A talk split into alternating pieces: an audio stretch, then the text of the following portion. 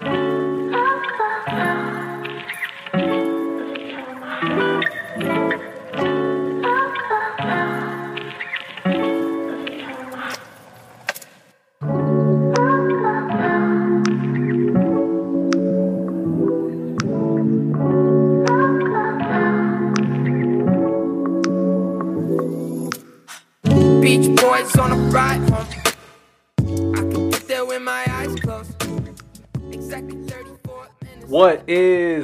good, everybody? It's your boy Francis Carlota and episode 41 of the Up and Under podcast. Today is Saturday, April 22nd, 2022. It's a little past 9 a.m. Pacific time, and that means we are very lucky to have tons of first round NBA playoff basketball games ahead of us. And what a first round it's been. We've gotten buzzer beaters, monumental comebacks, an overtime thriller, and some potential upsets brewing, maybe, possibly. But to discuss all that has gone on so far and to preview what's to come in each playoff series, I'm joined by two wonderful people. And while one of them is not Grant Hechinger, because Grant's not here today, Yeah.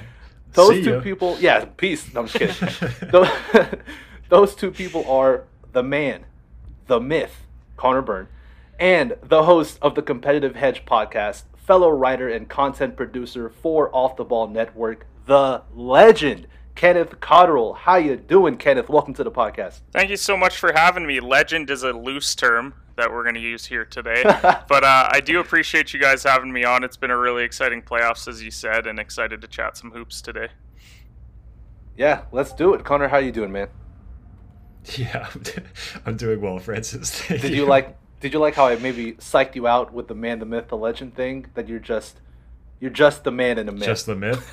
yeah, you're just yeah, Yeah, that's all you are. We're not we're not at the legend status yet, that's but you are two of those with things. that's that's fine with me. I, I like to operate in the shadows, so that that Um, again another on brand Conor comment uh, on, on another episode of this podcast. But let's just get into it. Let's get into the first round of the NBA playoffs, and I'm thinking we'll just go in order by conference. So let's start in the Eastern Conference, and let's start with the one versus eight matchup. And well, last night that was a pretty fun game.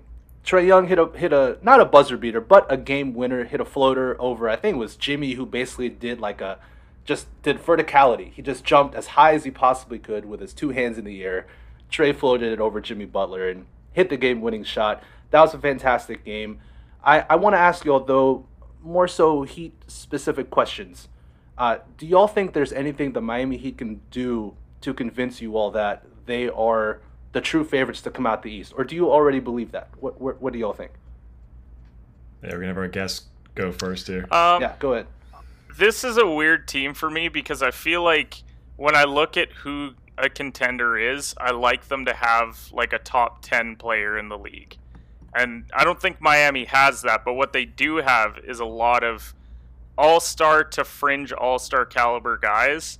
And I think it's it's just like a battle of attrition that they have against a lot of these other teams cuz whether it's Jimmy who had 40 plus just a game ago, whether it's Bam who Right. was a defensive player of the year candidate despite missing some time. The big thing that I think hurts them is the fact that they lost Lowry yesterday with the hamstring mm. issue, which hamstrings aren't something that's going to get fixed right away. And he, Yeah, they brought him in for a reason. Like he's he's a solid defensive guy.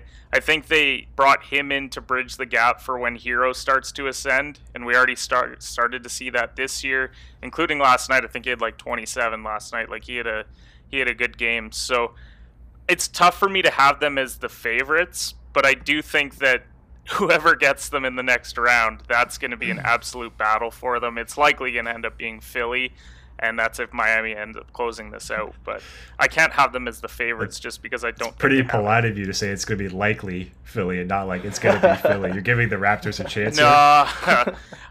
the thing is, I take so much crap for not liking the Raptors up here that you know I got I gotta Ah, I gotta yeah. watch what I say sometimes. But like, I I don't like this matchup for Toronto at all. I think it's ugly. Yeah, yeah.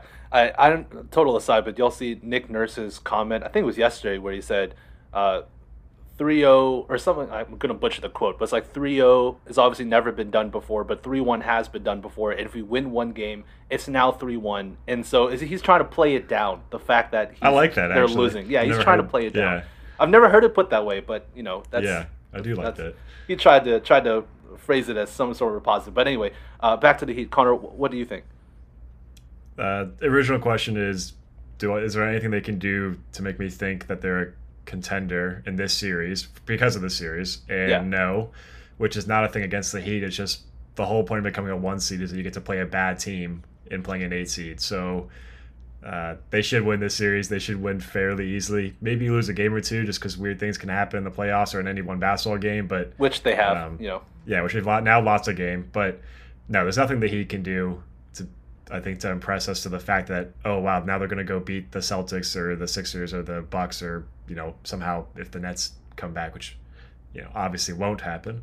Um, but uh, yeah, no, no, there's nothing that he can do right now. So just move on to mo- most of the playoffs though. This the whole point of the first round for the good teams is just to not get hurt. So Yeah, which Yeah. unfortunately Kyle Lowry is now hurt. Uh, There's nothing about a timetable, right? I mean, it happened yesterday, so I'm assuming no. I I haven't seen. I don't anything think it's a timetable thing. It's just worrisome because it's a hamstring, like because that that's Okay. just gonna nag him. Like even if he came back and he played the next game, like it's clearly enough where it took him out. Yeah, yeah, and and I guess for me, I, I echo really what both of y'all have said. I've the the Heat are such a they're in such an odd place because they were the one seed in the Eastern Conference, and obviously one of our good friends Mo is a big Heat fan, Kenneth, and he'll he'll probably push back pretty hard on this, but the Heat feel more like the the Detroit Pistons team that beat the Lakers back in uh, forgetting the year 2004. Yeah, 2004. They remind me of that team. They don't have that genuine top 10 superstar level guy, but just a bunch of really good basketball players who know how to play hard, play defense, and play together. And can that win a championship? Yeah, it's possible. You know, it's possible, but the history of the NBA, the track record of NBA champions suggests otherwise. That it's you need to have that bona fide top 10, probably even top 5 guy to win a championship. And without that guy on your team, it's going to be very difficult to win an NBA title. And can Jimmy Butler find that form that he had in the bubble where he carried the, that Miami Heat team that was, I think, the fifth seed in the East, fourth or fifth, to the NBA Finals because Jimmy looked like a top 10 guy in the NBA? Can he do that again? I'm not going to bet on that. I would not bet that he would be able to do that again. And I think that's how a lot of NBA fans feel, regardless of what happens this series. So Pretty, I think the pretty tough on a guy who just scored 45 points exactly. nights ago. I know, I know, but I, I I would still bet that he wouldn't be able to do that or put up you know 28 points a game on a consistent basis. J- J- I wouldn't- Jimmy shows I wouldn't bet flash- flashes of being top 10. Like, he'll give you a game or two in a series where you're like, wow, Jimmy is so good. And then the next game, he'll have like 17 and 5. And you're like, he played okay, Right. but he wasn't he wasn't top 10. Yeah, exactly. And, and and I think that is the the biggest thing for me when not fully putting my stock in the in the Miami Heat to be the, the true favorites. But I think, you know, if if they they'll next round they'll play Philly and if they beat Philly, then that'll show a lot more to me than them beating the Hawks in terms of thinking that they can actually make it out the Eastern Conference. So, uh that's 2-1 right now, Miami. I'm assuming Kenneth, you and Conor are going to pick the Heat to still win this series. Yeah, I had Miami in five. I still believe it's going to be five. I think Atlanta got their game, and I think Miami goes and they win game four, close it out at home. Conor, you agree? Uh, I'll still go.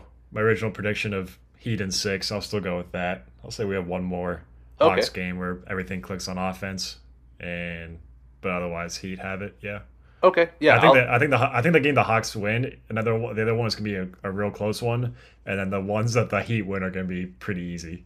pretty yeah, interesting. Okay, yeah, I, Yeah. I'm I'm gonna go more with Kenneth that I think Heat in five, but either way, Heat in six, Heat in five doesn't matter too much at, at the end of the day. They should still win this series. So, yeah, all right. So let's move on to the two versus seven in the Eastern Conference. The Conor's beloved, beloved Boston Celtics and the Brooklyn Nets, the seventh seed. Right now, it is 2 0 Boston with some pretty big injury news that, that has just broken in the past day or two with Robert Williams likely to be back uh, very soon, if not for game three. And if he plays, he'll probably be on a minutes restriction, but that's still big to have him back after I, th- I think was a, a meniscus tear. Like, that's pretty insane that he's back from that super fast. And then Ben Simmons is likely to play in game four. Why he doesn't play game three, I, I have no idea. Uh, but he's likely to play. You believe that report? I don't That believe he, that report. That he's going to play game four? Yeah, I believe it. Yeah. You don't believe it? I don't. No, I, No, I don't. mean, either way. I have no basis. I just I just don't understand how he could. Like he's not even doing real drills yet or playing real five on fives yet, right? So how how is he gonna come into an NBA playoff game all of a sudden versus the most like hard pressed defense NBA's seen in years? Doesn't make any sense. That hey man, you're asking the million dollar question, but that's what I think they're gonna do. I think they're gonna play him, and we'll see. We'll see what happens. But this series is, is awesome. It's been fantastic from start to finish, games one and game two. Uh, I'm actually gonna flip this and just have y'all start with predictions because I think that's really what people want to hear from y'all. Uh, and Kenneth, you started last time, so Conor, I'll start. I'll start with you for your prediction. I know you're gonna pick the Celtics, but Celtics in how many games, Conor? Yeah, so my original prediction for this series was Celtics in six. Last time we talked on Wednesday, I said Celtics in five, and I'm now going Celtics in four. So Celtics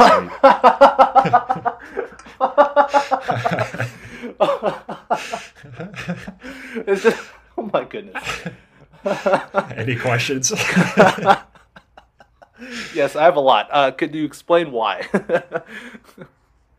well, um, I mean, what do you need me to say? The Celtics, the Celtics have been the better team, and I, I think they're just going to keep getting better. Now Robert Williams is back. There's going to be better version of what they've already been.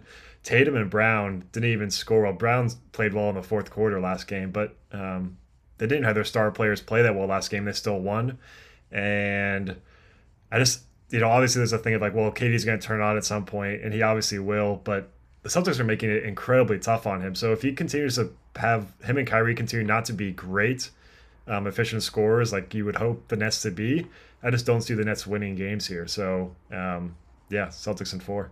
And I don't. I also if Celtics win today, do you see the Nets getting a game after that? I don't. oh goodness. Like- yeah. But like So- to, to me, So the, the question then becomes: Did the Celtics win or lose tonight? the the series I think boils down to today's game, and and I think if for whatever reason Celtics win today, I don't think Simmons plays Game Four either. Like I think I I Yeah, think yeah, they I think that say would make no sense. I think I feel they that. say It screw yeah. it. We're just we're sitting them. If we get swept, whatever. If we win this game, Boston will close it out in five, and then they'll move on. My original prediction was Nets in seven because I thought this was going to be a much better series. But you can't blow two games like that because they they had a chance to win both games, especially game two. As you said, that Boston defense has been incredible. I was not a believer in Boston heading into the playoffs, but I think it's more so I felt like KD and Kyrie were just going to be special, and they really haven't. And it's because that defense has been so good. I'm gonna. I would say now Boston in six. Like like I think they're gonna find a way to win today. Like it was a part of my betting card, so I really hope they win today. But but and then I see them winning maybe four, but then Boston's going to turn it on at that point and close it out in six. I just don't see a scenario where they're coming back from 2-0 now. Yeah, I I I I love Conor's brashness with teams that he supports. Like there, it's he's he's he's if he supports a team, he is all in, and I appreciate that. He's there's no hedging, there's no nothing. He's like, I'm fully committed. This team will win, no questions asked. Blah, whatever. I I, I really appreciate it. Uh, I think uh, I'm gonna go in the middle of y'all. I'm actually gonna go Celtics in five. I think I think Brooklyn wins tonight, and they and I think Ben Simmons then plays game four, but unfortunately this might be me being a pessimist. I think it's just gonna be a horrible experience to even see Ben Simmons on the floor after all this time off in in playoff basketball. Do I think he plays? Yes, but do I think it goes well? That's a totally different question, and my answer to that is no. I do not think it goes well because, as you said, Conor, you're throwing a guy who hasn't played basketball in basically a year, who hasn't really even done drills because he had he's had a legitimate back issue, into against into a playoff series against arguably, if not the best defense in the NBA, and it's it's even a question what is what's his fit going to look like on the mm-hmm. Brooklyn Nets. I like the fit, like moving forward, like going into next year once they have a training camp, once they have time to build the chemistry. But right now, I, I, I hate the fit. Right now, like what what are we expecting from him? I think he's So a I think distraction. plays. I, I think if if, if he goes out and plays, I think they're playing him 10 to 15 minutes. and he gets played off the floor because he's Yeah. going to provide nothing on offense. If anything, he's going to make it more difficult for KD and Kyrie to score offensively. Yeah. And they keep talking about his defense. Well, you haven't played defense in a year, and, and I know that like defense isn't something where like you need to get in a rhythm like shooting wise. Like if you understand your rotations, then you should be all right. But I just I think he's going to get played off the floor entirely. But you, but you definitely have to be in like uh, Yeah, and that's the other for it. thing. Like it's such a grind. Yeah. And he's had back Yeah, issues. yeah, I- so like, what's that going to look like Yeah. when you have Tatum For just real. smashing into you? Because that's likely who he's going to be trying to cover. Like Tatum's going to make his life a living hell because he's been that good. Yeah, every possession he's going to get, every rebound opportunity he's going to get an elbow in the back. Every and then also if he's in the game and he's there in the se- he's in the game in the second half, I see no reason why the Celtics aren't intentionally fouling him, saying, Yeah. "All right, let's see what you got. We you That's took a year off of basketball because of this. Let's see if you can get on the free throw line That's right now." true. And Yeah. uh, so I, I don't, yeah, I just don't see it. I don't know why. Um, all of a sudden, you would throw a guy in who hasn't played basketball in a year in the most important game of the of their season. it feels it'll feel like a sideshow. Like, kind of like what kenneth was saying. It'll be a distraction. It'll feel like a sideshow. And i promise you when because i think again i think he plays game four especially if brooklyn wins then when he plays all the questions will be about ben simmons. Regardless if the nets win or lose game four all the questions will be about ben. And that'll just be a massive distraction as, as you said kenneth to the team so do I, I really think boston wins this series in five they take today, they take game three, lose game four, lose game five. So that that's where I'm at. Um, uh, anything else on this series? The only thing I want to say is I don't. I think it'll be a sideshow and distraction for fans and media. But if you're in the Nets team, I think if you're a play, NBA player, you're in the playoffs. I- Is anything really a distraction? Like, aren't- I feel like you're probably just so locked into everything you're doing that I don't know if. They, do you think these guys really get distracted? I think so, games? man. I think it depends on the player because not ev- not every player has the same mentality on, on, on the roster. So some people might be more locked in, be able to tune things out than others. And I feel like more often than not, it's human nature to get distracted by something that everyone's talking about. So yeah, I, I do think it it would be a distraction to even NBA players because not everyone has the same mentality.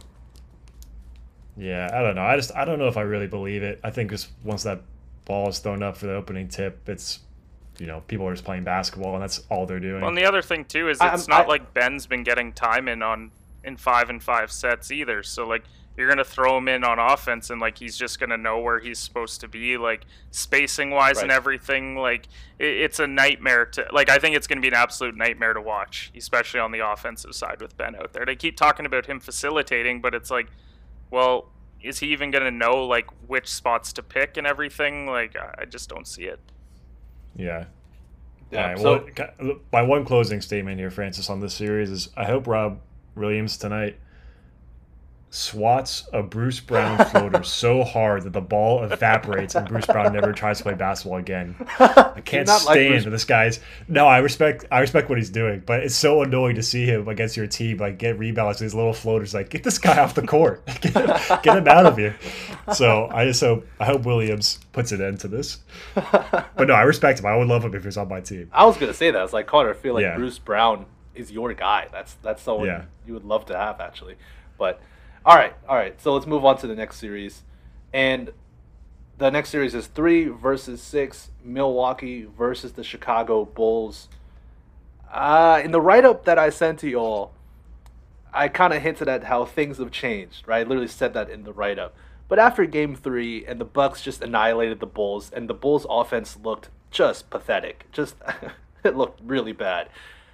Have things changed? Is it still Bucks in like six or five or six, or do y'all think the Bulls have a chance to make this uh, to pull off the upset with no Khris Middleton for the rest of this series? Uh, Conor, what do you think? I definitely, I still think this is a five or six game. I don't think there's any chance the Bucks let this get to a point where it's a do or die game, uh, game seven sort of thing. So, uh, yeah, no, I mean, they, every game is unique, so you never want to put too much stake into it. But last night's thirty point win was a bit of a hey, we're still the Bucks, we're still the reigning champs, even with uh, Middleton. So, yeah, I, I, I'm not worried about this for the Bucks. I am worried about them for next series, Right. Without Middleton probably being there for at least the beginning. Yeah. Um, but no, not right now. Kenneth, do you concur? I, I really badly want to give the Bulls a chance, but like the way that I look at it is like last night, LaVine and DeRozan combined for 26 points. That's the worst Yep. that they could possibly do. But then I look on the other Yep. side and I'm like, Giannis only had 18 and they won by 30. So I'm like, Yeah. do they really have a chance? Like, we're not going to have another Grayson Allen 22 points or like Bobby Portis with like an 18 and 16 or anything, but Yeah. Giannis didn't Yeah. play to Giannis' capability, and they still blew them out by 30. And that's where I struggle. I've got a Bucks future bet at six to one odds to win the title, so I'm obviously hopeful for them. But I just, right, right. Is, is you've mentioned a couple of bets now. Is sports gambling legal and uh, oh yeah, it's legal. Yeah. yeah. So Okay.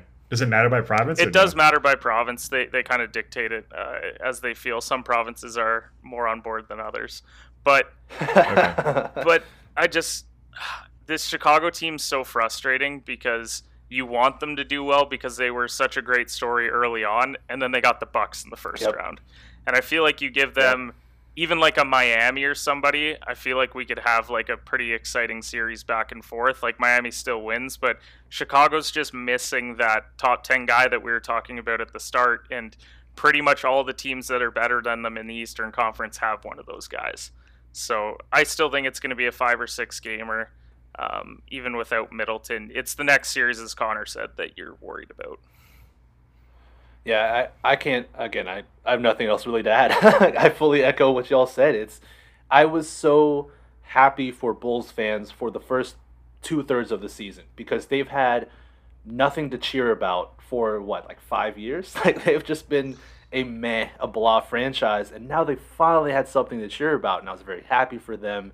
And that last third of the year, as Conor and I we've talked about, and sure Kenneth you've talked about for for a while, have has just been really bad for the Bulls. DeMar DeRozan's efficiency went down, their defensive overall defensive and offensive efficiency went down, and they just lost so many games. They went from being first in the East to now being sixth, and it's it's been a very disappointing close to the year. Now they get to play Milwaukee. Congratulations! Like, good for you. You get to lose to Milwaukee in like five or six. Wasn't their games. record versus top four seeds one in sixteen? Yeah, Yeah, it was they, horrible. they can't beat good one of- teams. That, that that's why I Yeah, had yeah. them as in five at the start because yeah, they might get one, which I think they did, but even without Middleton, like Yeah. it's just it's such a bad matchup. Like Vucevic hates playing defense, and now he gets Giannis. so like yeah, you can look at his numbers last night and be like he was all right. Like he had like I think it was like 19 points or 17 points or something, but like defensively, he's just he doesn't have any interest. Yeah, yeah. I'll I'll start off with predictions and close out this series. I, I'm Milwaukee in five. Yeah, Milwaukee in five. Milwaukee in five. Same. Yeah, Yeah. same. All right, so we seem to agree wholeheartedly on that poll series. Let's move on to the last matchup matchup in the Eastern Conference. That's the four-five series: Philadelphia versus the Toronto Raptors. I think we can just congratulate the Philadelphia 76ers on making it to the next round. To be fair though, game 2 was great or game 2, game 3, was great. That was a fantastic basketball game. That that play where James Harden or not James Harden, Joel Embiid hit that 3 to basically win the game. uh, Not basically Did you watch- the game. Did you watch awesome. that fourth quarter in overtime? Yeah. Yeah, it was You did. It was fantastic. Yeah. Okay, so th- this is what I think is getting lost now in the narrative is uh, there's a lot of praise and uh, rightfully for Joel Embiid for that was a great shot he took, but a lot of you know praise for the 76ers for that game. They were so awful in late game execution in that game. They just got they got lucky that the, the Raptors forgot like for some reason stopped uh, guarding the inbounds passer, so Yeah. Embiid gets an open look at the end. But they had some of the worst run sets, and Embiid's getting the ball, you know, so far away from the basket without a chance to back down. He's, I mean, the only reason they even have that shot is because they didn't do anything, and then luckily got that timeout with 0.9 seconds Right. to go. Yeah. Uh, the the Raptors missed free throws in the regulation, and I thought that was so horrifically done by the 76ers to close out that Doc game. But I didn't think they had any right to win it. But then, but then you look at the Raptors, like they clearly didn't have a right to win that game either. So, um, yeah, good for the Sixers. Great shot by Embiid. He played great, but the uh, no, I, that game made me just feel worse about the 76ers going forward. Honestly, Yeah, I- it's it is late game Doc Rivers that is becoming a legitimate issue for his coaching career. He's not a great clutch time coach, and it's being proven over and over again. uh, as you said, Conor, like th- for them to get a timeout at the la- for with 0.9 left was so lucky. Like it was so lucky they got that timeout. And Toronto, I saw JJ Redick break down that last play, and he was saying how the where Toronto messed up was not necessarily that they had Fred VanVleet close out on Joel Embiid. It was that uh, I think it was Achiuwa or Gary Trent. I can't Gary remember who Trent. actually, but they didn't fight. Gary Trent didn't fight over that screen properly and not allow Joel Embiid to get a, just a totally clean look when he came over when he came over that screen. Um, but yeah, it, that I agree, Conor. That I, I feel worse about the Sixers than I did, especially when the trade happened. And I, I want to ask y'all: Do y'all have concerns about James Harden? Kenneth, I'd love to hear your thoughts, man, because James doesn't look the same to me. Like something feels off about him. I, I want to know what you think. So I'm just curious, what did you guys have this series at, like prediction wise, before it started? Sixers, and six. and six. Yeah, b- before this series started, I had Sixers and seven. I thought Scottie Barnes being in there would create and and and um, Toronto's versatility on defense could I think give it could could give issues to the Sixers. So, but I still had them winning the series. They had the they had the two best players, but well, uh, well, the best player, then arguably maybe the second best player. Um, They have but the yeah. two best players. Well, James I mean, Harden's no. better than- No, but like I think no, I don't know about that, man. It's a legitimate question if the James Harden we're looking at right now is truly the second best player in that series. Like I, I have legitimate concerns about him. He's still a great passer, uh, of course, but offensively in terms of scoring, he doesn't. He's not the same guy. He he's not a good defender. So yeah, he's a great passer. He'll he'll still put up um, like ten assists a game, but then points wise, he'll average like 19, 20. Like he's not he's not the same Harden that can go out there and put up 30 a game. He's just not that guy. And that's why I felt like if somehow Pascal Siakam became the second best player in that series, then I thought the Raptors had a chance because Harden, to me, there looks to be something off. Uh, but I, I want to hear what, what y'all think. So I had Sixers and six as well. Um, I don't know if it's just me because being up here, like everyone talks about the Raptors and how like good the Raptors were heading in, and I saw a lot of Raptors in six or seven type deal. And I just thought that it was a terrible matchup for them. Like they they don't really have anyone that can cover Embiid on this team. Boucher, Achiuwa, like like these guys aren't guys that you want covering the runner up for MVP in my opinion. But Yeah. Harden, I feel like I feel like we think that he's taking a step back because he's not scoring as much, but I think he doesn't need to score as much just the way Philly is built. I do think that he's not the same player when he was an MVP, but I think the role that Yeah. he now has because they want Maxey to go on offense and they want him to go and get like 18 to 20 points and they want Tobias to get his touches and I think he's just playing a good facilitator role for them. I would like to see him attack a little bit more and, and kind of keep the defenses honest because it feels like Toronto's just keeping him out on the perimeter and you know when he does drive in he's getting foul calls but I think his role has kind of changed from what he needed to be in in a situation like Houston because in Houston he had to be the scorer, he had to be the facilitator, he had to do all of it, and I think now he doesn't have to, and he can dump it into Embiid and, and get these other guys going, and I think that's what Philly's strength is. But what hurts them is obviously that Doc Rivers can't coach down the stretch. So, so the fact that the Sixers are probably going to win in four or five, they'll have some rest, but then they're going to have to take on a team like Miami, who also doesn't look great down the stretch sometimes in games. So, like, I feel like it's just going to come down to the end of the game execution because both these teams can score. Miami's the better defensive team, but this Sixers team, I don't know what to make of them because they're playing Toronto, and I feel like I feel like Toronto Yeah. is the worst team in the playoffs in the East.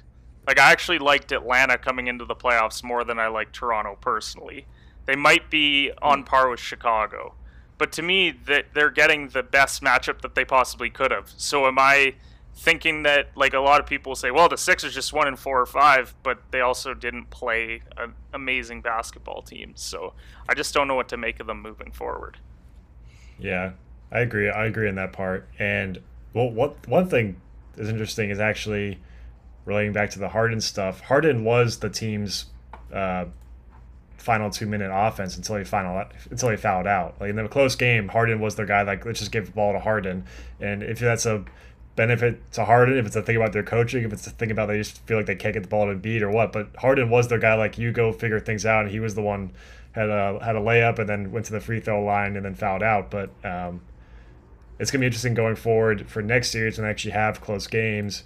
Is is Harden still there? The final two minutes, Harden, you make all the choices here, or if uh, if it get changed up. So Yeah, and I, I like that. I think what both of y'all have said has have kind of swayed me more off of the anti-Harden sentiment eh, because eh, yes, he's older, he doesn't have that step, but now he has another guy who can take that load off of James Harden that he's had to carry for the past like what ten years, uh, and I think that was also what he envisioned joining up with Kyrie and KD was that ability to take kind of take a step back uh, and, and take off some a lot of that load that he's had for a long time. And now he can do that with Joel Embiid, and it allows him to have energy down the stretch to, like you said, Conor, be that guy. Uh, I just, I just still think if the Sixers are going to win an NBA title, Harden has to be closer to, closer to peak James Harden than what he is now. I, I just believe that if they're going to win an NBA title, um, if they're going to get past the the Raptors, they don't need James Harden to be close to that peak. That that he'll that they'll be fine, obviously, as they are now. But I I still believe that even with taking into account what y'all said, and they're very fair points, I still think Harden has to be closer to that peak MVP Harden to pro- help propel the Sixers to to an NBA title. So I guess that's just where I'm at there. And and Um, give credit to the Raptors for getting to where they're at because I personally had them as like the 13 seed in the East. I thought they were going to have a down year after last year. I, obviously, they took a lot of flack for drafting Scottie Barnes over Jalen Suggs. Great call, Masai Ujiri, on that one. Great call. But Yeah. this is a team that next year, you know, you get Scottie Barnes into year two. You maybe bring in another piece to, to round out the roster. Hopefully a center, let's be honest, because Yeah. because when you're in the Eastern Conference, you have to have one now. You're either going up against Bam, Embiid, Giannis basically plays center. Uh, so unless Yeah. you play Boston, which Boston would have the sec first and probably second best player in the series, that's a tough one for Toronto. So you have to have a center, and that, that if they address that, you get Scottie another year, they'll be fine. And I think it's just a testament to Nick Nurse. He's been a great coach for them. They, he took a lot of flack when they fired Dwane Casey and replaced him with Nick Nurse, and then he goes on to win Right. a title with Kawhi, and now we we consider him one of the better coaches. Yeah, I, I think you'd have to, if you can look me in the eyes and honestly say Nick Nurse is not a top five coach in the NBA, then I just I don't know what's going on. Like I don't know what's going on in your head. Like he's one of the best coaches in the league by far. And he's proven that year in year out. So. Uh, Kenneth, I'm also glad you were able to save face for the whole country of Canada. Well, I have to do Uh, that because like I have to live here at the end of the day. Like, Yeah. so if, if I don't want to go outside and then ha- you know have someone Yeah. help me with rocks or something, Cana- yeah, Canadians listen to the podcast and they just start pelting your house with eggs. It's like, boo. what if we ever once had a listener from Canada? oh yeah. Well, I'll listen in, Yeah, so I'll that's- be your first listener. I'll There listen go. back. Yeah, Yeah. that's right. Yeah. Thank you. Thank you. Uh, so At yeah, the very least, you'll fast forward to the points where you know you're going to be speaking Yeah. again. I'll give Kenneth more credit than that. uh, all right, so that's that one series is pretty simple. Um, Sixers in four or five. That's pretty straightforward. So let's move on to the Western Conference and the one versus eight series there. The Phoenix Suns and the New Orleans Pelicans. Last night, Game Three. That was a that was a good game. And Chris Paul became point guard back back to being the true point guard. He put up I think what a 16 point fourth quarter something like that. Like he had a fantastic fourth, a really just a great game in general. Uh, so now it's the Phoenix Suns up to one, but as we all know, Devin Booker out with again a hamstring injury, like we mentioned with Kyle Lowry before, and there already is an official timetable. He's out two to three weeks with the hamstring injury.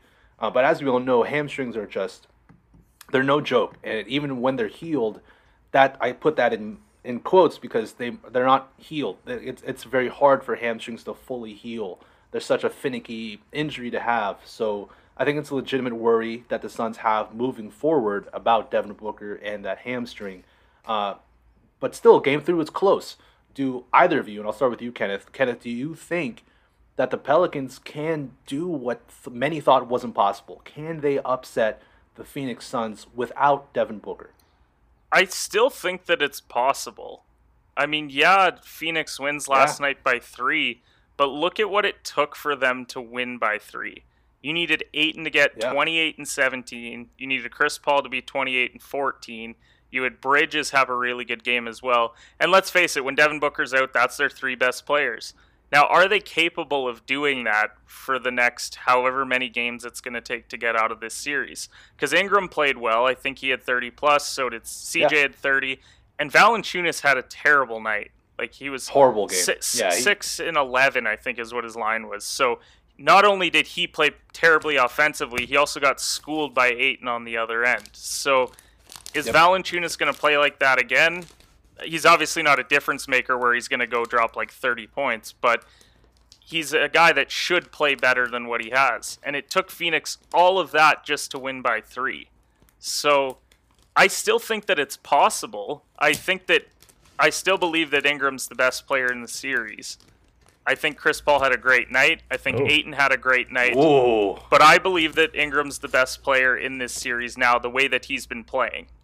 The way that he's been playing, he is playing like the best player in the series. Just look at what he did in game two. Even last night, he had 34 and whatever. Like, he's been really good for them. So I think it's possible. I'm not going to go and bet on the Pelicans to win this series, but I do think that Are you sure it's probably good I- odds? it- oh, it's it's great odds. I mean, I looked at it after Yeah. game two. The Suns were still like minus three hundred to win the series. That will go now to like minus seven hundred. So you could get good odds on them to Yeah, win the for sure. series.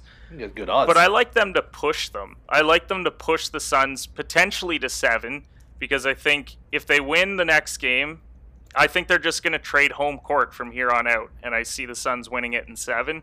But I think the Pelicans, this is huge for them that they're having a run like this. I know that it takes Booker getting injured, Right. but this goes a long way after everything that happened with Zion this year, not playing and his camp wanting him out and whatever else. Like, this shows that the Pelicans making that CJ trade, they have a lot moving forward that they can build around, even if Zion doesn't want to be a part of it. You could offload him and go and get probably a pretty nice package if he doesn't want to be there.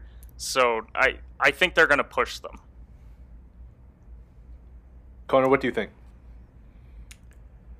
I, yeah, I think there'll be another com- couple of competitive games in this series, but I don't know. I think the Suns are going to win this, and I so I mean I think that Chris Paul is the best player in this series. As a, just so from that standpoint, we have we're differing. Um, well, Kenneth is a Lakers fan, and so he oh probably God! has some D- Brandon d- don't bring up Ingram-ness Brandon in him. Ingram on the Lakers like he's a real He probably difference has maker like some me. some probably has some like partiality when he, to you BI. mean when he left and he scored like four more points per game, and they're like, he's the most improved player in the league, and it's like, eh, not really. yeah, that guy, sure. um, so that's different. And then the thing that I would say is, but you're talking about, uh, you know, bunch of players played well last night. Ayton played better than he probably should have. Ingram and McCollum still played well. Chris Paul played well. So, um, like, what if both? So the other side of that is like, what if someone has a bad game? I just think the Suns are able to weather that storm much more than the Pelicans can. That if um, Ingram and McCollum play poorly, I think it just hurts them way more than like Chris Paul's always going to have control of the offense. He might have a bad shooting day, but he can always run the offense to be well performing. And if Ayton has a bad game, like it doesn't seem to matter for the Suns. Like all of a sudden, JaVale McGee comes in and gives you a great game. It's like it, whatever happens, it, the Suns somehow find a way to even it out, and then by the end, they still look pretty good um, altogether. So I just think the Suns' ability to overcome, um, you know, single player, two players having a, a bad night, uh, gives this. I think they can have it in five. Ooh, I think they're gonna try. I think they're gonna try to make it really quick, and uh, rest up. Yeah, ooh, five. I wow. I feel like it's I'm only the- two games. Like, Yeah, it's, yeah, yeah, it, yeah, it sounds yeah, like oh whoa, but it's like oh it just means the Suns the best team in NBA by far this year, only to win two games versus a team that was originally the nine or ten seed, Nine, I think. Yeah. Uh, nine seed. Yeah, Yeah. Yeah. So, yeah, I think we can do that even without Booker. I get what you're saying. I feel like I'm the mediator between two of y'all. Like I'm just that's what I feel. Uh, that I I guess that's why I went to law school. uh, so I I will go, I guess, in the middle of y'all. I'll keep it. At, I'll go Suns in six, uh, because I do think without Devin Booker, and we Conor and I we've talked about this before. The whole thing about the Suns and how they have they're a historically good regular season team. 64 wins in a regular season. Teams who have done that are basically guaranteed to win an NBA title. Like just basically guaranteed.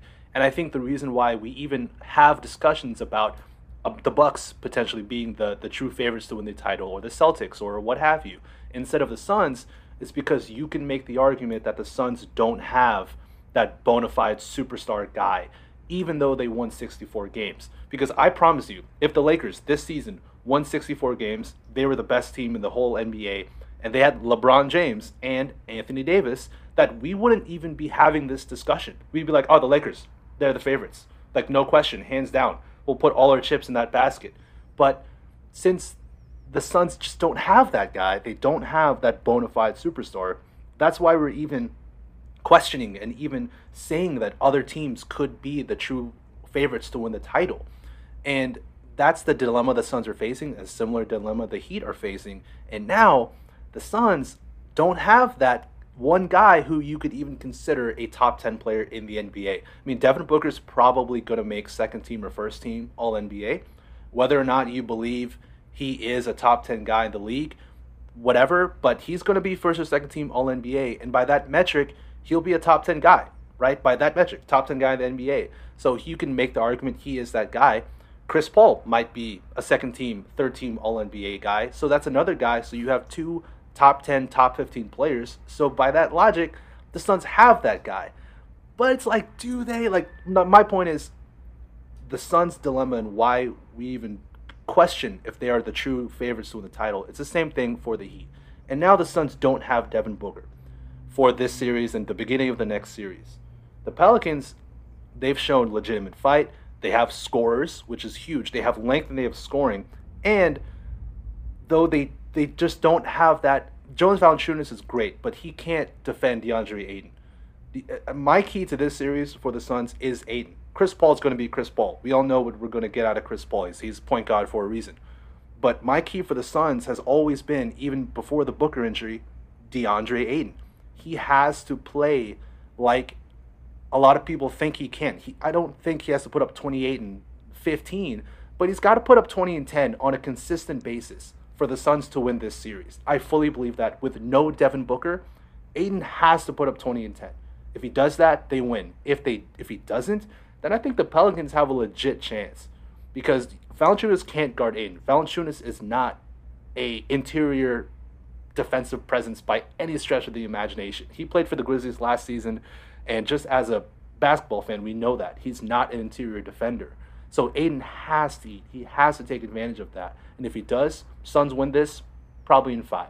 But if not, and I don't think he'll be that super consistent guy because we haven't seen that level of consistency from DeAndre Ayton, then I, I think the Pelicans can push this to seven, six, but I still think the Suns eventually win this series. But for me, I think Ayton's the key. How do y'all feel about that? I think he's the key too. I mean, as you said, if he's 20 and 10, this series will be over in five, maybe six games. If he has a night like a Jonas, maybe not as bad as a Valanciunas night, but maybe he only finishes with like 14 and 8, then then they're going to be in trouble because without Booker, then you're looking at guys down the bench like, okay, we need 15 from you tonight because we need you to pick up that scoring slack. That's where missing Booker, I think, hurts. And to your superstar point, yeah, people throw around when we talked about this this week in the chat. The superstar conversation, people throw way too many names as superstars. Just because you're right. an all star doesn't make you a superstar. Like Booker might be top 10, but how many superstars are there truly in the NBA? Six to eight guys that you would say, yeah, that guy's a superstar. And they usually have rings, they've got MVPs, they've got all that stuff. They've proven it for a long time. And Booker, yeah, he had that great year last year. And Chris Paul, maybe five years ago, we would throw him in that superstar category just because of how consistently he's been a good point guard. But they don't have a superstar. They've got two good stars, but they don't have that like elite top five guy. Yeah, and which is why, like I said, we have this discussion about the Suns that we're having with the Heat. It's why that they're not just put everything we own into this basket for betting on the Suns. Because I promise you, like I said, if this were LeBron James, a LeBron James led team, I promise you, the whole all of NBA Twitter, all of all NBA analysts would be like, all right, they're the favorite. Let's just move on. Like they are the favorite. They're probably going to win. Let's just, eh, they're going to do it. But that's the Suns don't have that guy, which is why it's a legitimate question for him. Uh, but Conor, what, what do you think about what I said about Ayton? Yeah, I don't care. Okay, I just fine. I just don't. I think the That's Suns fine. could have bad games if they're good players, as long as Chris Paul is running the offense and everyone else is uh, like people will just step up on that team. And uh, I, I I mean I'll care for probably later series, but I don't care about the against the Pelicans. Just I know the Pelicans are a good story and they're playing better, but they're still a nine seed playing a historically good team. So um, yeah, Suns Okay. in five. all right, fair enough, fair enough.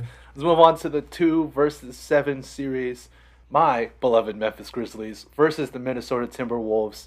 It is Memphis 2 1. Game 4 is tonight. It's a late tip. It's 7 p.m. Pacific, so that's what, 10, 10 p.m. Eastern? Like, that's a late tip off. But either way, uh, I think there was a, a pretty damn good comeback in game three for the Memphis Grizzlies. They were down at one point 26 points, came back from that. They were down by like 23, came back from that, and they won the game.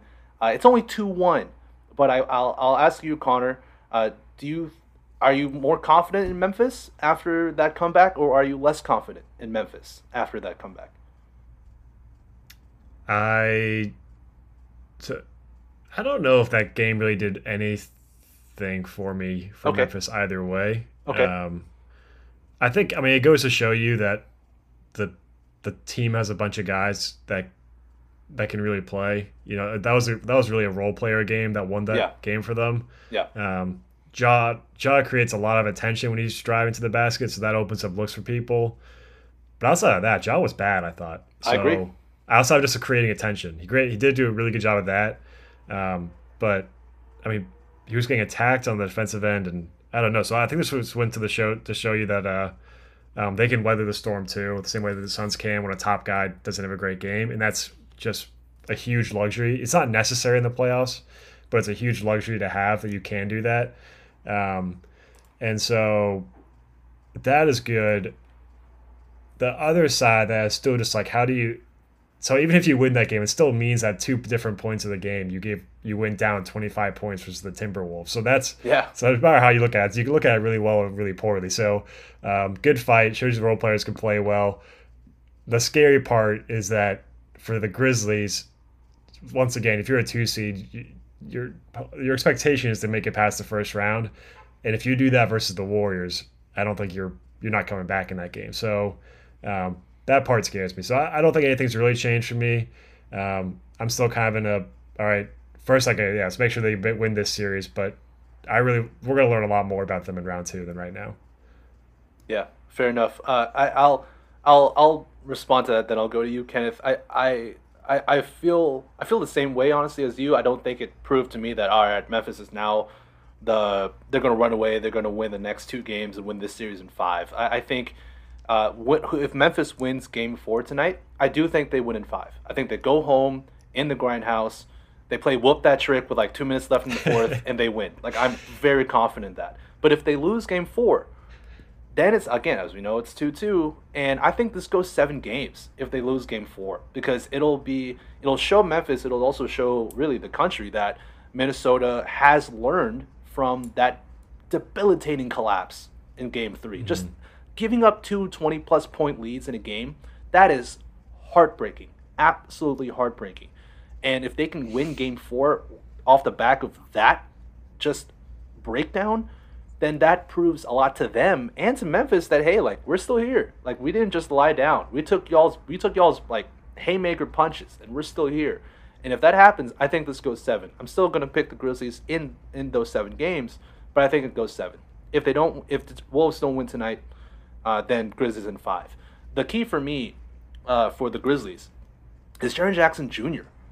He has been, how do I put this lightly, bad. Like he's been bad, and he's not shot the ball well from three at all.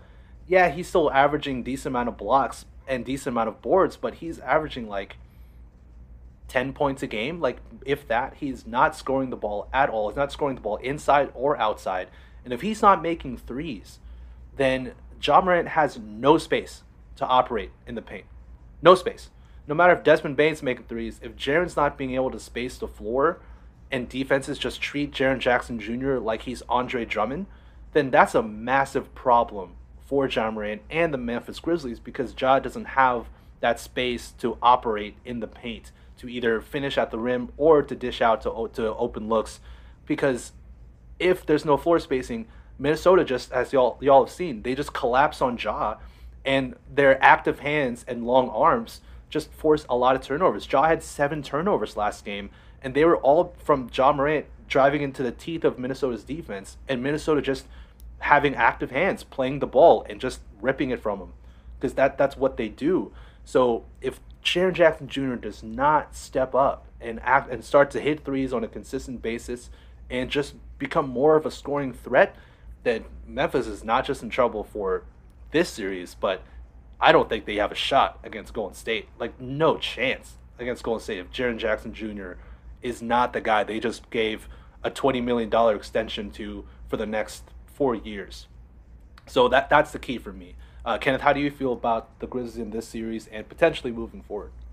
Is it bad that I don't care who wins the series because I feel like it doesn't matter who wins the series because they're playing no, Golden State?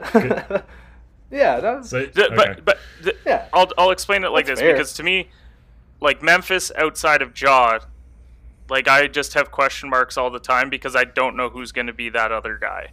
And you talk about like Jaren Yeah. Jackson Jr., Desmond Bane will have good nights, Dillon Brooks will have good nights, so will Brandon Clarke. They don't have that second guy that I like look at, and I look at a lot of these other teams in the Western Conference, and it's like I know who their second guy is, and I still don't know who truly Memphis' second guy is. When it comes to Minnesota, I just think they're a mental disaster.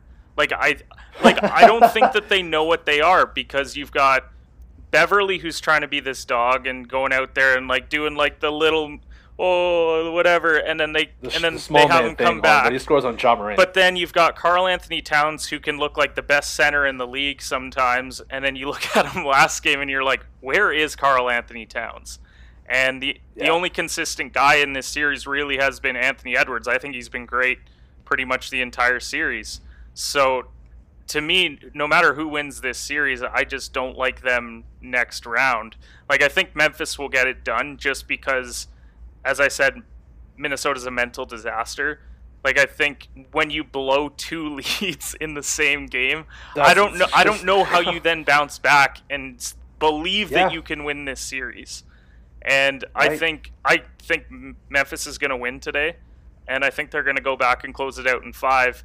But I'm still not sold on Memphis. I'm just more so like, man, Minnesota. They need like they need a culture because they don't have it. And it's great that they got to the postseason, but there's a reason that they're the seven seed despite having the top end talent that they have. And I think it's just a bit of inexperience, maybe a bit of its immaturity. Maybe they just need some veteran guys in that locker room to come in and, and get them to be more consistent or whatever it is. But I I just don't love either of these teams. I know Memphis is the two. I think that they were built perfectly for Yeah. the regular season because they have so many guys that can give it any given night, but I just don't like either of them moving forward after this. do you know the saying "fake it till you make it"? Yeah. right? You don't Yeah. know that saying? In the NBA, you can't fake it. You, cannot fake anything in the NBA. You are who you are, and no one knows what Minnesota is. Like that's the issue. Like no one knows who they are. They don't even know who they are, but they're trying to fake like they're this big, tough, gritty team. But really, they're not. Th- th- there's not that other that guy team. on that team that you're like, wow, like I wouldn't want to mess with that guy. Like who's that guy on Minnesota? Nobody. Yeah. So so you got Beverley yeah, out there flexing and stuff, and it's like, man, if somebody goes after Beverley, no one is. I, I like the uh, the guy that um uh he got the he got a flagrant one against him. Someone got him in the face with an elbow. Oh, Um, Vanderbilt, blank. What was it? Jared I don't think it's Vanderbilt. McDaniel. Oh, Vanderbilt. I actually Yeah. thought that he, watching him, he's been pretty tough. I think. I think actually I've liked watching him play. Um, But yeah, no, you can't. They're a team that plays Carthy with Towns. finesse. Like like because even Towns like he doesn't like to get like really down and dirty in the post. Well, well, the well the issue is that it's not even necessarily that they, they're that much of a finesse team. Is that Carly Towns so far this playoffs hasn't figured out when finesse works and when you play and then when you play bulldozing. He's made the wrong decision every time. It's only in two of the games, two out of the four games, he's put up absolutely just absolute stinkers. That it's just. I mean, thank God none of us are Timberwolves fans because that would have just been Oh, would have man. would have been We, awful. we, we, Yeah. we, we know one of those fans and, and they've been having God. they've been on a roller coaster of emotions over this series. Yeah. And, but and I'm you know I'm trying to I keep I keep like messaging. We've talked a little bit about it, and like I try to be respectful, but I just I felt bad for him. Like I kind of felt bad for Rob because he Yeah. like to be on the other end of that is oh man. but but this I uh, same thing. I have a group chat with some basketball friends. One was a Timberwolves fan, and he was really active up until that game. We haven't heard from him. Like, Yeah, it's amazing how they just go into witness protection after talking some smack, right? Th- This is huge though for Memphis growth wise because getting that first playoff series win under your belt will just be huge for, For the sure. development of guys later on. You didn't want to be the two seed and then you get bounced. Because then you feel like no Yeah. matter what you do next year, there's going to be question marks surrounding you and what you're doing. At least if you get out of the first round, you lose to Golden State, they're going to be like, well, it was Golden State. Like, what are you going to do? You ran into a buzzsaw. yeah. yeah. Uh, Yeah. well, should we should we give predictions and then go to go on to that Golden State? Uh, yeah, well, Oh. one, one, one quick Yeah. thing I want to say. The, the the fear that you just mentioned, Kenneth, about being the two seed and getting bounced first round was always my biggest fear about this team because they're so young, they're so hungry. There was so much hype behind this team, just nationally. They're finally a, a national team, which is awesome for me to see as a, as a, as a Memphis guy through and through, born and raised Memphian. It's awesome to see Memphis on a national stage. Is that what and it's then for them pronounced? to be on the national Memphian? stage. Yeah, Memphian. I, I had no idea that's what it Yeah. was. Interesting. like Canadian, Memphian, Canadian. Like What it's would a- you, how would you have? Yeah, done how it? would- how would you have I've never that? really given it any thought. It's just it it hears weird. Like it just I don't know. It's weird to me. but it sounds like Canadian. I know, I- Canadian. I don't know what I thought it was, but it just it threw me off a bit. there for a second. but either way, to see Memphis on the national stage and then for them to finally be on it and then to lose to the seventh seed on that national stage, that would have made me, as just a fan of my city, of my team, just so sad. Like, would have just made me very sad to see that happen. So I really, I really hope that they take control, they win Game Four, and they win this in five. But yeah, to to respond fully to your other point, Kenneth, about that second guy. That's why I mentioned about Triple J. He has to be that second guy, and there's no ifs, ands, or buts about it. He has to be it. Desmond Bane is great, but Jaren Jackson Jr. has to be that second guy. And over the past three games, he has not. He hasn't been even close to being that second guy. It's been Desmond Bane or it's been uh, Brandon Clarke off the bench, Tyus Jones. It's been a more of a team effort. But for them to really make noise in these playoffs, it's got to be Triple J. Uh, so yeah, all right. Prediction wise, yeah, I, I'm gonna go Grizzlies in five. I think they win tonight and they close it in five. Kenneth, what do you what do you think? Uh, I'm gonna go Grizzlies in five, and after Conor gives his prediction, I just wanted to break some news as well on here. Ooh, okay, Uh, Grizzlies in six. okay. Go ahead, Kenneth. I think the Timberwolves have. Scottie. Barnes was Okay. announced as Rookie of the Year. Ooh, Okay. So you beat out okay. Mobley. Interesting. I think the Mobley thing Yeah. is time missed, and I think Cade just started so poorly, and the shooting numbers Yeah. weren't great, despite how great Yeah, he was and down the stretch. Yeah, Scottie was the most and consistent he was guy. at yeah, but yeah, it's tough. I I I because I think I liked Mobley watching him the most uh, like certain times this year, but uh, Cade though had to do so was asked Yeah. to do so much in that Pistons team. also true. It's Yeah. tough when like all that- of your starting lineup is tough. like 22 years old. like it's just Yeah. yeah, yeah, and and possibly not real yeah, we're, we're still not convinced because they could be, but is it just they're getting minutes because they're in Detroit? yeah. Yeah, that's that's that's very true. Well, congrats, Scottie Barnes. Congrats to him for winning Rookie of the Year. All right, let's move on to the three versus six matchup. The Golden State Warriors versus Nikola Jokic, and it is 3-0 Warriors. Um, again, uh, should we just say congratulations to the Warriors for beating Nikola Jokic and friends? Like, it's over, right? Like this series, right? I, do we need to talk too much detail about it? That that Nuggets roster is so bad.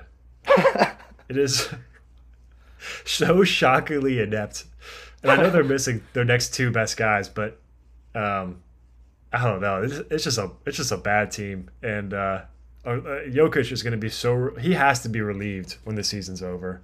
Is to go go home and have a break. He's just yeah, done take his MVP so much. and just go ride horses. He's done so much, and I don't want this series to. This is why I hate how long it takes them to announce MVP Ugh. because I just don't want God, this. gonna- I don't want this to be an indictment on Jokic because, like, l- look at last game. He was like 36 and 18. Like, yeah. Yeah. they lost the game, but are we really sitting there saying like, "Wow, Jokic can't get it done in the playoffs"? Like, what are we even talking about? He, he's 36 and Yeah. 18.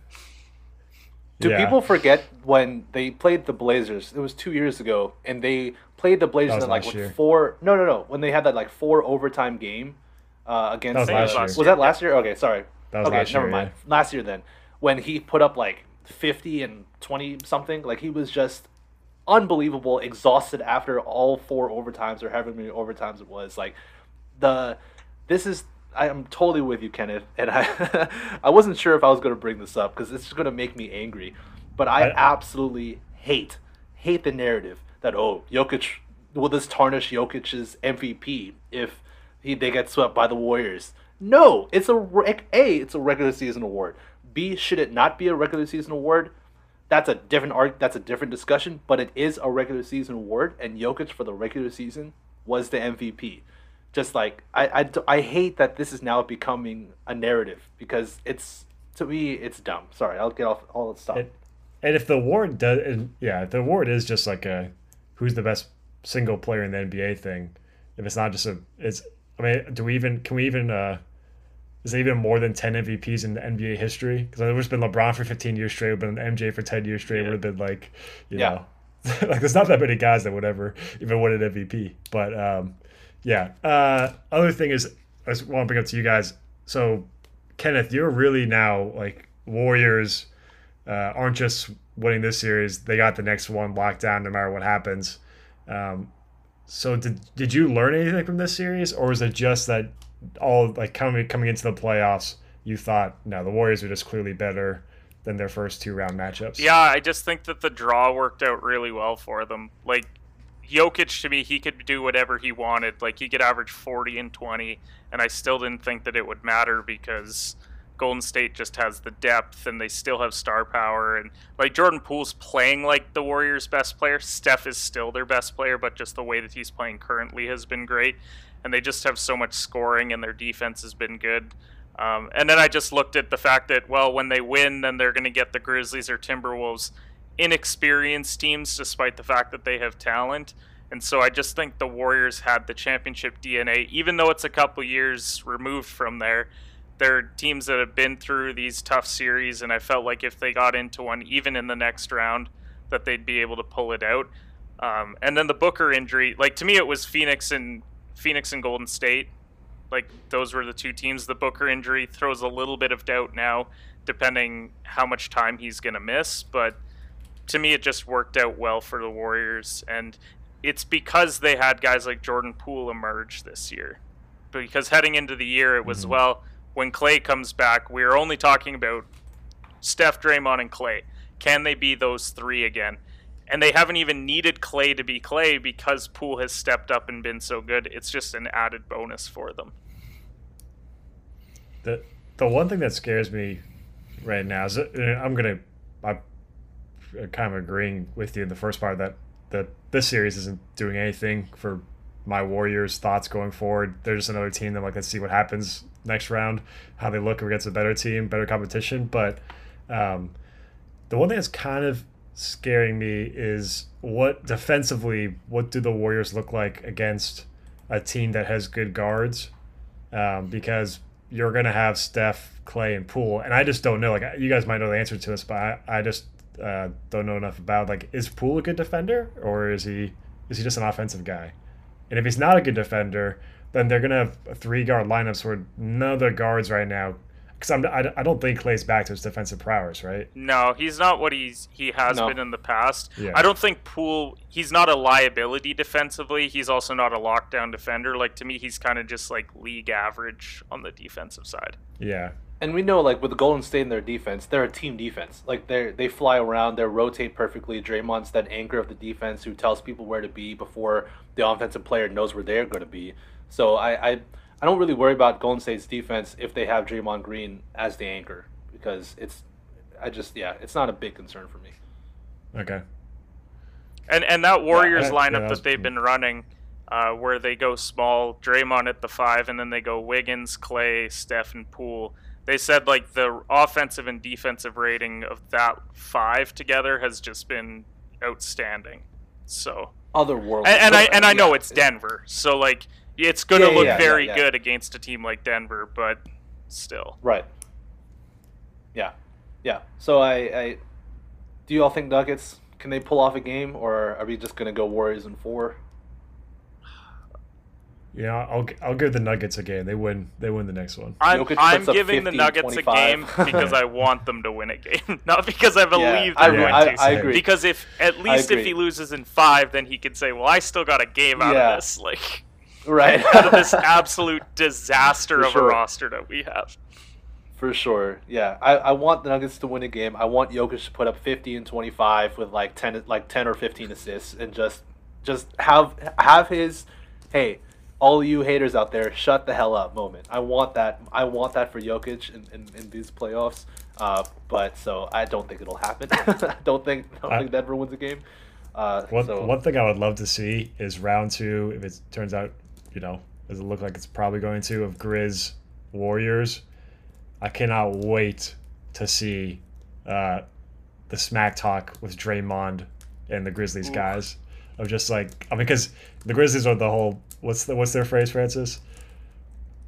uh, it's a lot. I mean, s- the smoke- know, the smoke yeah, one. We want all the smoke. You know, Yeah, right up the and- chimney. We want all that smoke. and and now they're gonna now they're gonna go up against like the number one playoff just like intensity winner like smack talk here i come and you can't do anything about it because Yeah. you know i'm shutting every single one of you guys down sort of guys so um yeah i'm just excited to see that if Grizzlies Warriors happens, which it's more so if they can get past Minnesota, then that'll be phenomenal. And it'll be fun for Yeah. me because being out in San Diego, there's a bunch of Warriors fans here in San Diego, tons. Like even when I was watching Oh, yeah. the, even when I was watching the Grizzlies game at, at a bar on Thursday, there were Warriors fans just getting dinner, watching like the Grizzlies game before the Warriors game, which was next. And they were like watching me cheer and be just an absolutely obnoxious celebratory human. And after the game, I went up there and I was like, "Hey, just so you know, like I'm a legit Grizzlies fan, which is why I was cheering. Uh, I think y'all are Warriors fans because they all had Warriors jerseys on." And I was like, "Hopefully, we see y'all in the next round."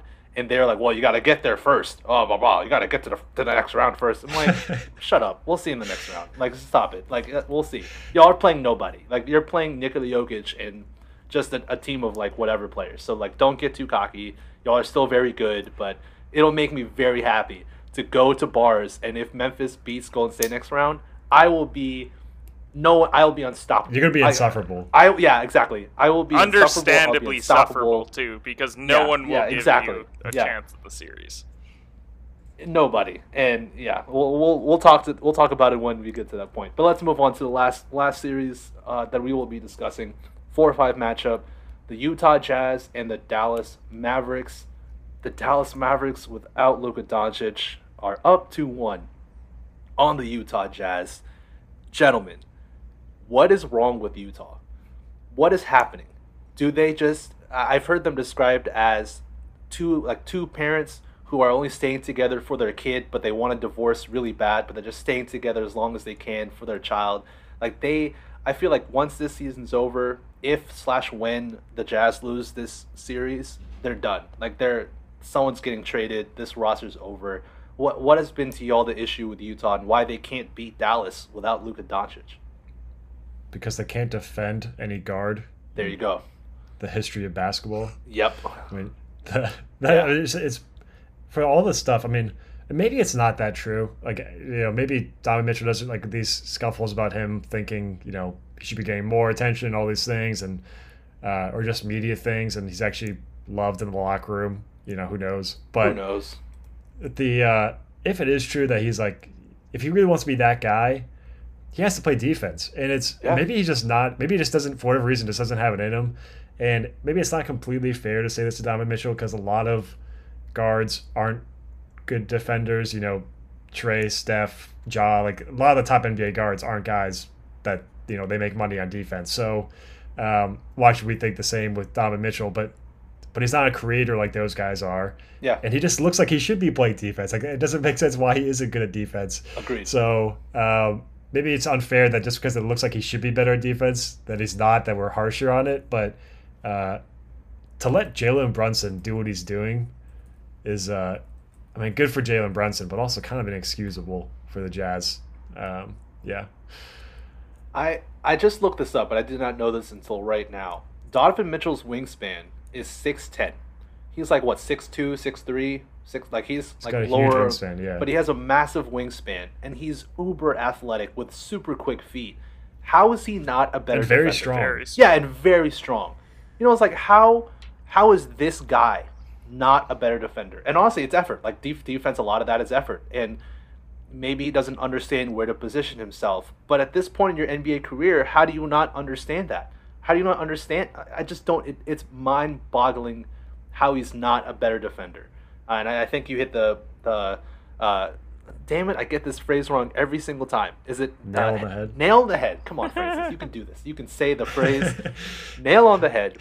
Uh, you you hit the nail on the head that they just can't guard anybody on the perimeter, and they're just they're putting Rudy Gobert, uh, forcing him to guard like Maxi Kleber, who's just staying out there ready to catch and shoot in a corner three, and so they either get a layup at the rim or a corner three from Maxi Kleber. Like that's that's really it, and it's just pick your poison for the Utah Jazz defense. And, and, and a lot of people keep going, oh, Rudy Gobert gets played off the court because uh, he can't pe- guard people in the perimeter. He's not bad at guarding people in the perimeter. It's that he has to come into the paint every possession because the other Yeah. guards are driving and no one's there, and then they pass Yeah. out to the guy that Gobert's guarding, and then they that guy gets an open look. It's like, Yeah. yeah, okay, obviously Gobert isn't like Draymond where he's gonna be like the Flying ultimate around, switch, like you know, flying around guy, but uh, like he's just coming in because otherwise it's a it's a layup. So uh, yeah, it's tough to watch. Tough to watch. yeah, what do you think, Kenneth? I don't think it's even just Mitchell. Like like look at some of their other guards, like Conley. Yeah, Yeah, it's not just Mitchell, yeah, yeah, but not Mitchell's just just like, Mitchell, the- yeah, like yeah. supposed to be the face of the team. so, yeah. Clarkson. I don't know if Jordan Clarkson's ever played a defensive possession in his career because all he's worried about is who's going to get me the ball so I can go and shoot six of twelve today. Like that's what he's that's what he does. Hey, that's pretty good though, Well, Kenneth. Six, that's yeah, he thinks he's going to shoot six for twelve, and then he's three of. 12. I'm just kidding. I'm, I'm messing But with you. like, Yeah, yeah, yeah. I don't want to harp on like Joe Ingles being this big difference maker, but like getting rid of him, Hey. I feel like he did Yeah. such a good job for them of just helping with rotations. Like, because he's everyone talks about how he talks a lot of trash, but he also talks a lot on the defensive side of things. And I think that's missing for them. Like Bogdanovich isn't a talker; he kind of just goes about his business. He's not a terrible defender. He's not a great defender. He's league average. He'll go and get you some points, but yeah, the only team that was worse at guarding the perimeter this year was the Lakers, and it's because they have guys like Malik Monk, and that's the equivalent on Utah. Like that's Right. Malik Monk is just shorter Jordan Clarkson, and so Yeah. and so you you look at you just look at Utah and like I'm curious. Do you guys know how many shot attempts Rudy Gobert's had in this series? Total. All right, so three games in, I'm gonna say he's got 13. Francis, what do you think? yeah. I'll, uh, I'm I I'm gonna guess he's had eight. He's had 12 field goal attempts. 12. Nice. Good Yeah. job, Conor. So Thank you. So, That's good. a guy I've that a couple of box averages- scores, yeah. 15 a game in the regular season for a guy that's apparently so inept on offense. He's attempted 12 Right. shots. And he hasn't been that bad. He's 8 of 12. So he's actually shot it well when he's had opportunities. The breakdown between him and Donovan of just outright refusing to use him in a series on the offensive side of things.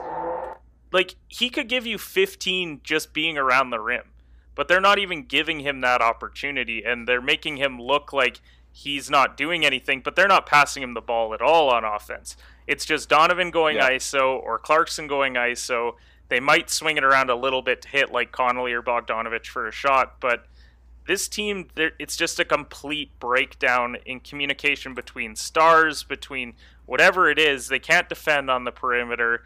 Like people were talking about Rudy Gobert for Defensive Player of the Year, and Utah like they were 11th in defensive rating this year, which is a very down year for Utah. And I know it's not Rudy's fault because Rudy plays good individual defense, but the overall team doesn't. So he's having to make up for a lot of it. Like as Conor said, people are talking about him getting played off the floor. Well, if you guys would actually cover anybody, then he wouldn't have to keep trying to bail you out of everything. So, yep. I, I just and the other thing too, it got announced this morning that Luka's going to play a limited, possibly game four today.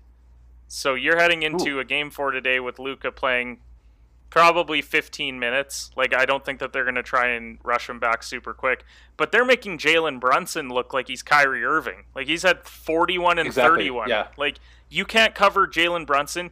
Like JJ Redick made a good point about it. It's like Jalen Brunson probably hasn't scored 41 points in high school, and he may not have scored 41 points in high school because that's not even his yeah. game. His game is like 15 to 20. He's going to get you some assists. Like he's just a steady guard. That's what he did at Villanova. That's what he's doing with Dallas. And they're making him look like he's a superstar.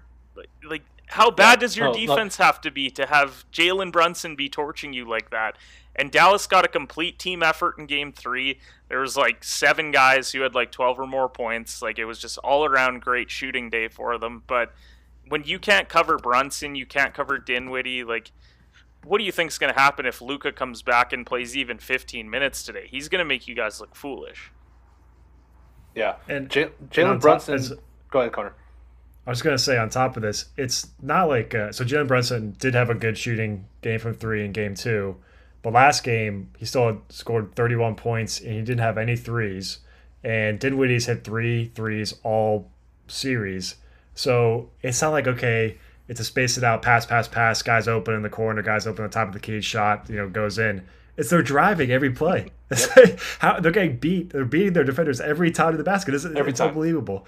Um, it's something that unfortunately Francis and I will have to admit because we're huge Mike Conley fans is that on both sides – it kind of goes into the part of like why Gobert's not getting many looks is that Conley's their creator for others in that team, and if Conley's not, uh, it just hasn't had a good one um, on that side of the ball or on the defensive side. So it's been a bad series for him, and that's yep. that's hurting a lot of guys. But yeah, just the the fact that uh, it's not even really threes that are killing them from the opposing guards. It's attacked every time. Every time. Yeah. Every time. Two things. Two things I want to say. Uh, the first thing is about the Joe Ingles thing. So obviously we know that they traded Joe Ingles for uh, Nickeil Alexander Walker, and Joe Ingles towards ACL in I think uh, January-ish. So the Jazz, I think theoretically, we're thinking we're trading a guy who is not going to play for us this year, and we really we need to do well. We need to at least make it to the second round of the playoffs. We need somebody. So that's why they got Nickeil Alexander Walker. But Nickeil's not even really playing. Like he's he's been providing just nothing for the Utah Jazz. So now they're not only are they getting nothing from Joe Ingles because he's hurt, so they traded him. They're now getting nothing from the guy that they traded for, like nothing. So it's like, what, what, what are they doing? What, what was their thought process here? And so that that's one really bad thing for the Jazz. The other thing, Jalen Brunson's probably made himself like what 18 plus million dollars? like he was already yeah. he's gonna get he's paid. gonna get like four he was already gonna get paid? He's gonna get something crazy yeah. like that. And like i like brunson he's gonna get paid. 20 million? Yeah. That's yeah. Mark mark cuban is probably so confused on how to feel watching these playoffs right now. Yeah. Yeah that's so true. He's gonna get paid by somebody some way. He's gonna get paid. So good for good for jalen brunson i guess. All right so those are all the first round matchups. We're going to close out with NBA Finals predictions, and that'll be the last thing we talk about. We, Go ahead. Did we say the prediction for that series? Oh, well, I I think we are Oh, I guess not. Yeah. So yeah, you're right. Thank you, Conor. Um, I'm gonna go Dallas in five. Dallas. In Dallas in five. Now that Luka's playing at all. Yeah. I, I just I don't. It's weird to me that Luka's even they're even gonna try him. I feel like I would have put Luka as a take game four off, have a couple more days, and if we're at two two, we're happy winning two of three with you back. Um, but I'm gonna go Dallas and six. I, I thought okay. that they shouldn't okay. have even played him at all this series. e- even Yeah, even if I- you're in I trouble, too, yeah. why would you risk the long term for this series? And I I, th- I thought they Yeah. could win without him. So if you advance out of the first round, then you bring him back after an additional week to heal up. But boy, the Jazz are making them look Ah. pretty good. Yeah. yeah, for real, for real. Uh, all right, so those are our predictions for that series. Let's go to NBA Finals predictions. Now, remember, gentlemen, these are set in stone predictions. You can't change them. You can't go back. You are now locked in to these predictions.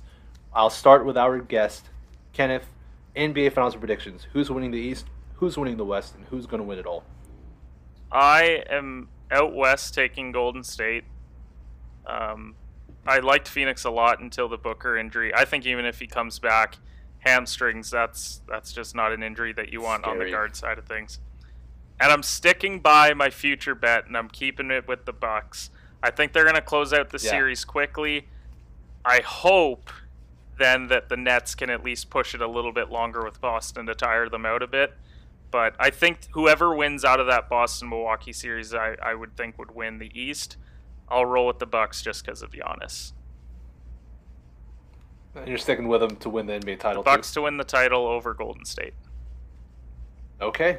Okay. Conor, what about you? All right. I'm going to go at the East, go with my Celtics. Shocker. No way. And out of the West, I mean, if the Wizards were the playoffs this year, Oh my God. picked. But, Remember uh, when they were like the, the second seed in the East, and you were like, "Wow, look at us Wizards!" And What now, a glorious. I, I, I used to do like NBA power rankings, and at the time when they were the second seed, I had Washington as like sixth in the power rankings, and I got killed over Yeah. it. And I'm like, well, they're not going to stay there long. Like, so, so why am I going to put them second just to drop them to 15th anyways? I might as well just temper Yeah. expectations.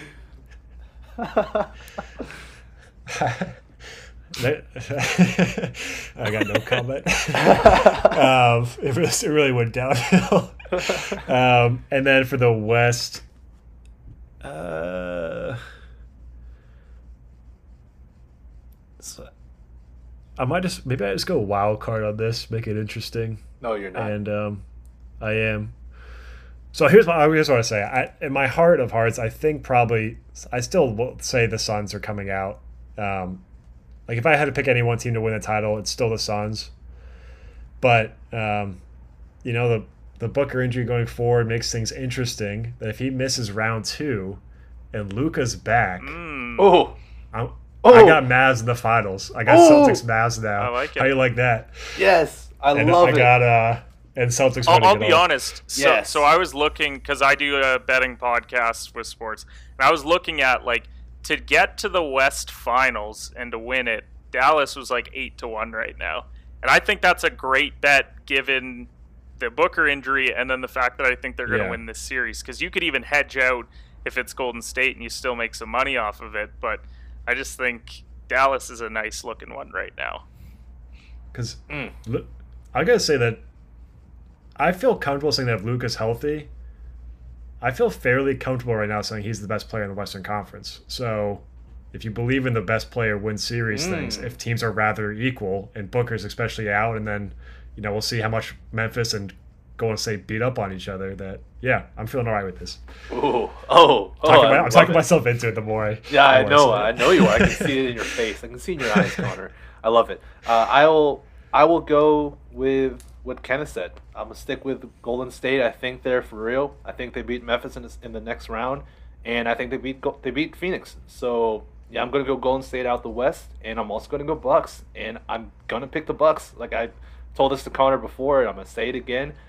Uh, I'm going to go Bucks over Warriors, and part of that is because it would make me so damn happy to see Giannis go back to back and for him to supplant that status as the best player in the NBA, uh, or at least top three at the very worst. He already is. I think that status is supplanted, but there would be no argument against Giannis at all. And I think you can even you can start to build that that all time argument for Giannis too. Is he the best foreign player of all time? I think yes, but if he wins back to back and he gets another another Finals MVP, then no question he's the best foreign player of all time. Then we can start where do we rank Giannis of all time? Like I, I like to have that discussion for Giannis because I'm such a big fan of his and his story, what where he's come from, what he stands for, the type of person he is. I'm a big Giannis guy, and I want him and the Bucks to win an NBA title for the second year in a row. So I'm gonna go Bucks over the Warriors, and those are our finals predictions, and that's our podcast. Kenneth, thank you so much, dude, for coming on the show where can the people find you? What you got going on? The floor is yours. Yeah, you can. F- it's like the end of Hot Ones. yeah, exactly. Yeah, that, that's what it's called. Like, yeah. Uh, you can follow me on that all camera. social That platforms. camera. uh, you can Yeah. follow me on all social platforms at CompHedgePod. Uh, we do a daily show, 8 a.m. Eastern time. Wait, can you say it? Can you say it again? Comp Hedge Pod. It's the competitive hedge How, podcast. how do you? So, uh, Okay. we just recently, as of a couple days ago, started going to daily shows. Uh, 8 a.m. Eastern time on weekdays, 10 a.m. Eastern time on the weekends. We break down the latest in whatever news it is, and then we go into betting lines to monitor. We talk about parlays, all that stuff. So uh, go and check out uh, that show daily. Uh, Comp Hedge Pod on all social media platforms. And guys, thanks so much for having me on. This was a ton of fun to chat some hoops with you. Yeah, Kenneth, thank you so much, man. Uh, I'm sorry about Manchester United getting rocked by Oh, Arsenal, you- just like how Chelsea got Chelsea got rocked by Arsenal too. So I can't, you know, I can't talk too much crap. Uh, so I, I, I gotta, I gotta, you know, give a little Premier League dig to to my to my rival there.